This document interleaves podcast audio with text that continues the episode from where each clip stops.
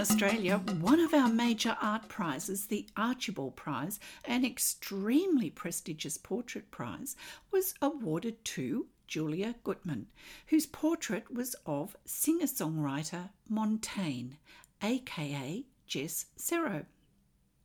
But what's really interesting here is that her winning work included the use of textiles, collage, and embroidery. And that's proving to be just a little bit tricky for some of the art critics to swallow. Why? Well, I suspect because it's challenging the norms of art. Apparently, with one critic suggesting that textiles were a current trend that the art world were in love with.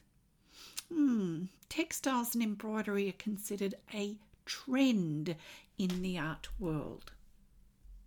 Now, in my opinion, that's a very telling generalisation because go back to the 1950s and a very well known and acclaimed American artist was using everyday objects as art materials in his work, including quilts, which are a layered and stitched textile. And textiles and embroidery have an amazing history going back to antiquity, and a huge amount of art actually depicts said textiles and embroidery. Just think of any portrait of Elizabeth I or even her father Henry VIII. So, what's so different about actually using them? Isn't art based on the intention of the artist?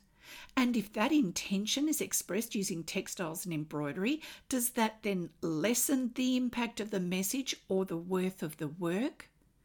I would have thought just the opposite.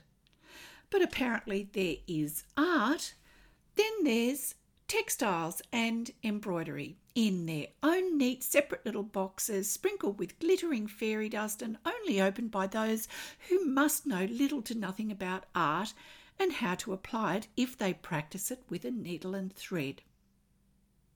The Archibald Prize was first awarded in 1921 after the receipt of a bequest from J. F. Archibald, the editor of the well known Australian newspaper The Bulletin. He died in 1919. This is Australia's top art prize worth $100,000, given to the best portrait of a person distinguished in art, letters, science, or politics. Coveted, dreamed of, and aspired to by many an artist, it's being awarded to an artwork that is now being seen as loaded with precepts of femininity, tradition, and expectation, is now refiring that age old question of textiles and embroidery versus art. Who'd have thought that in 2023 this hackneyed, platitudinous, and cliched view of the worth and world of textiles and art would rear its ugly head via this art prize win? Well, Stitch Safari listeners, it has. So I thought, why not run with it and just see where I land? Research here I come, full steam ahead to defend the right of this ancient craft of embroidery, worked on an even more ancient craft, that of woven textiles, that can stand tall and proud alongside the history of oil paints and criticism. And for all the critics and reviewers out there, textiles and embroidery are crafts that predate painting on either wood or canvas, making it, one would have thought, highly applicable, if not absolutely desirable, to be included as an art form. Good enough for popes and kings, but undesirable for 21st century art critics. Stay with me, Stitch Safari listeners. This might be a bit of a bumpy ride. Hello and welcome to the Stitch Safari podcast, a sprightly and upbeat expedition into the alluringly appealing ambrosial world of Stitch history, art, and embroidery. Each fortnight, we'll trek through and discover the utilitarian, the decorative, the quirky, and the just plain fun world that is the art of the needle. My name's Kathy Jack Copeland, and I'm the Stitch Safari Expedition Leader.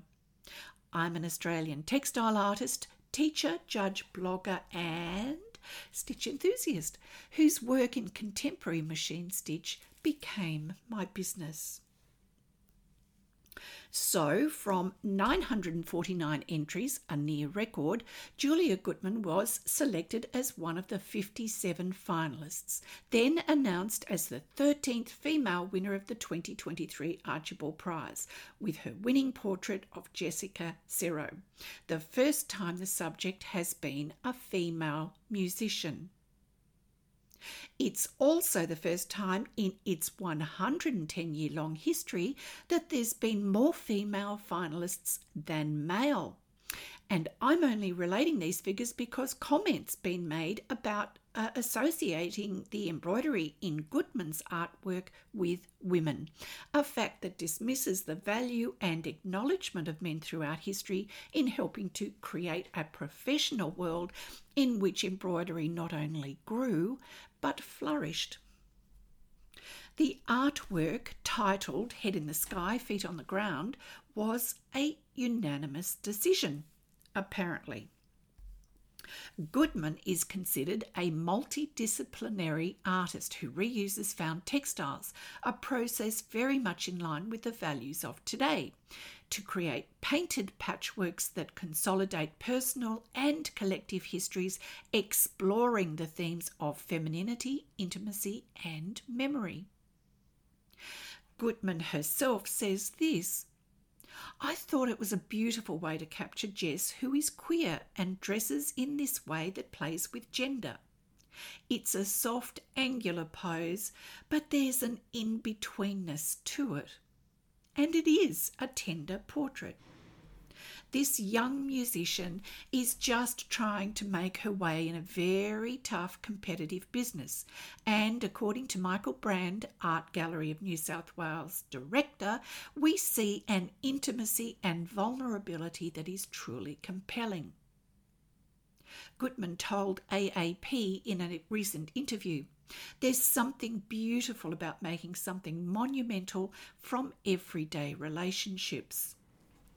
And while creating her artworks, Gutman is also stitching together a tale about herself as well, as all artists do. We are a reflection of those who are close to us. And that's perfectly represented by her use of pre loved textiles, such as an old apron Gutman used to wear as an art teacher, as well as an old pair of jeans and a woolen blanket, lovingly lovingly stitched onto the giant canvas. But she's by no means the first artist to use textiles and stitching in art.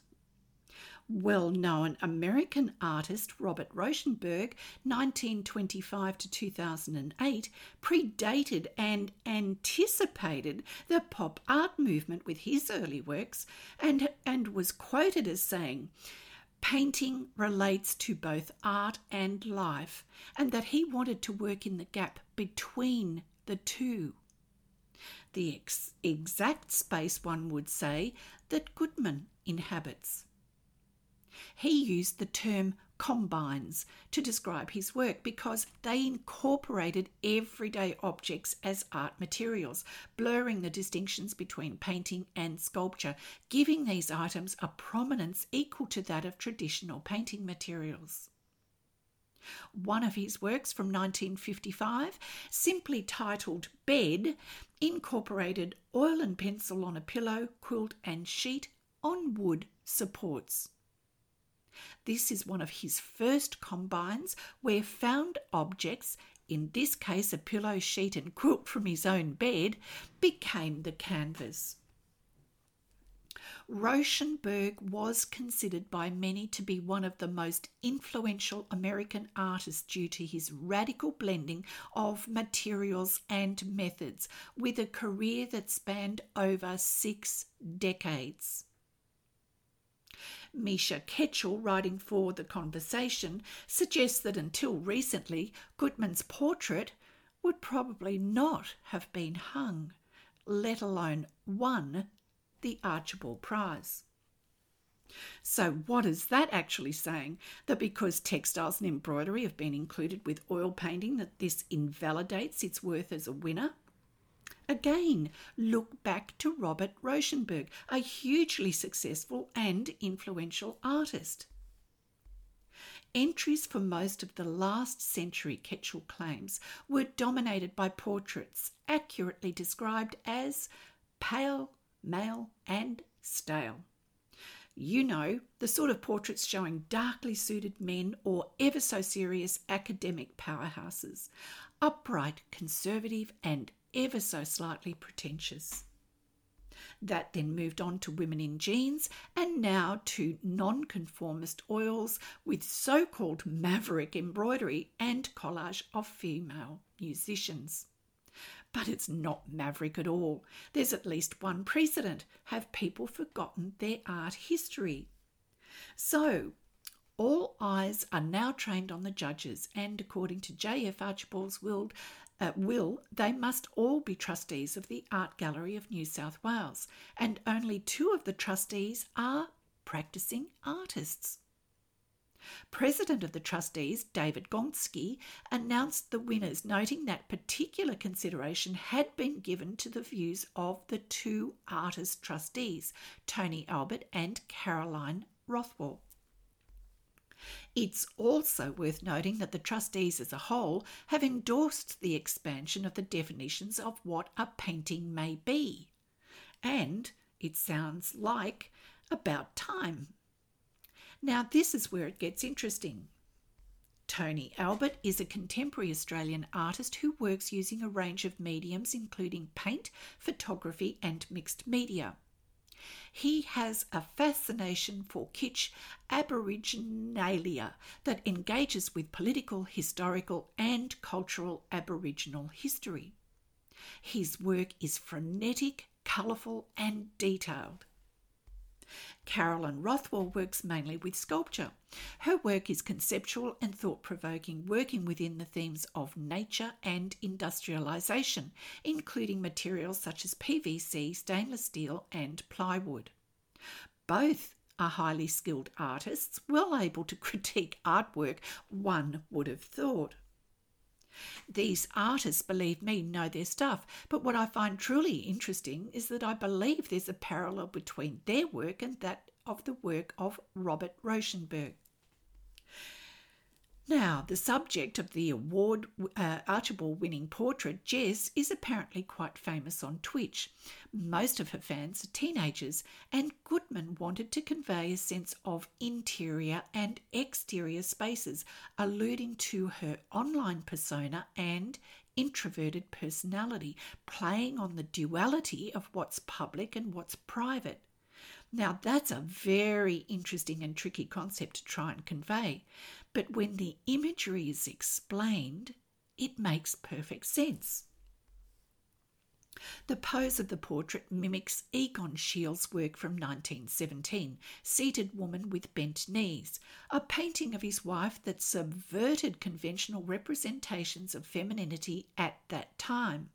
And having seen an image of the artwork, I'm sure it did. The subject's pensive pose reflects a figure that's distorted, yet is angular, soft, representational, uh, representational and imagined.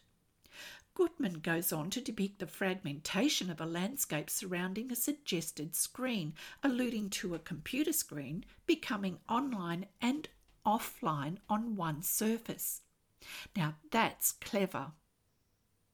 John McDonald, writing for the Sydney Morning Herald, notes that this Archibald Prize win is a victory for youth. Really? The 29 year old artist created an embroidered artwork of a 27 year old pop star, but it's also the first time ever for an embroidered Archibald winner. It qualified as a painting because the background has been painted rather uh, than the figure, even though a huge patch has been sliced out of the canvas, revealing the wooden stretcher behind. McDonald believes the New South Wales trustees gave her points for trying something different and that contemporary art is enjoying an ongoing love affair with embroidery. Uh, that doesn't sound very flattering to those who love to create art with a needle and thread, even questioning the unanimous decision idea. It's been suggested that what is significant here is that the Art Gallery of New South Wales is determined to market this as a cutting edge contemporary event, and so they should. And embroidery and textiles are legitimate art inclusions, as they have been for centuries. The Archibald Prize is a portrait prize that almost stops the nation here in Australia, much like our beloved Melbourne Cup does in horse racing, and the announcement is more often than not controversial. One year there was even an ensuing court case. In the textile quilting and embroidery world, judging is taken very seriously indeed, and the Archibald Prize is no different, I'm sure. Is it worthy? Isn't it worthy? The work was included as a finalist and had the power to draw the intention, uh, the attention for whatever reason of the two practicing artists as well as the remaining trustees. Has Julia's uh, win done enough to break down the barriers between art and embroidered textiles? I doubt it. According to our very own Australian broadcasting network, the ABC, Julia Gutman's thing is old clothes that she uses to create a sewn tableau, something she describes as painting with fabric, frequently using iconic female muses from ac- across Western art history, but using models, her friends, to give them a contemporary and authentic spin. She likes to work with figures and she likes to work big. And for those who think the judges went for the youth factor, think again. It takes Julia months to painstakingly stitch together the pre loved textiles she uses to construct her large artworks, and believe me, working big is never easy, and it takes experience to know what you're doing. Gutman lays fabrics out in just the same way as oil paints, beginning with the darker values, then adding in the lighter ones. And while her work is rooted in art history, it's all very much grounded around the relationships of those near and dear to her. For head in the sky, feet on the ground, Gutman roughly stitched together pre loved fabrics, allowing the stitching process to be on show, modulating values such as the feet using a combination of hessian and patches of gold cloth. A rainbow striped fabric defines her top, and the sleeve comes from an apron Gutman wore while teaching art to small children.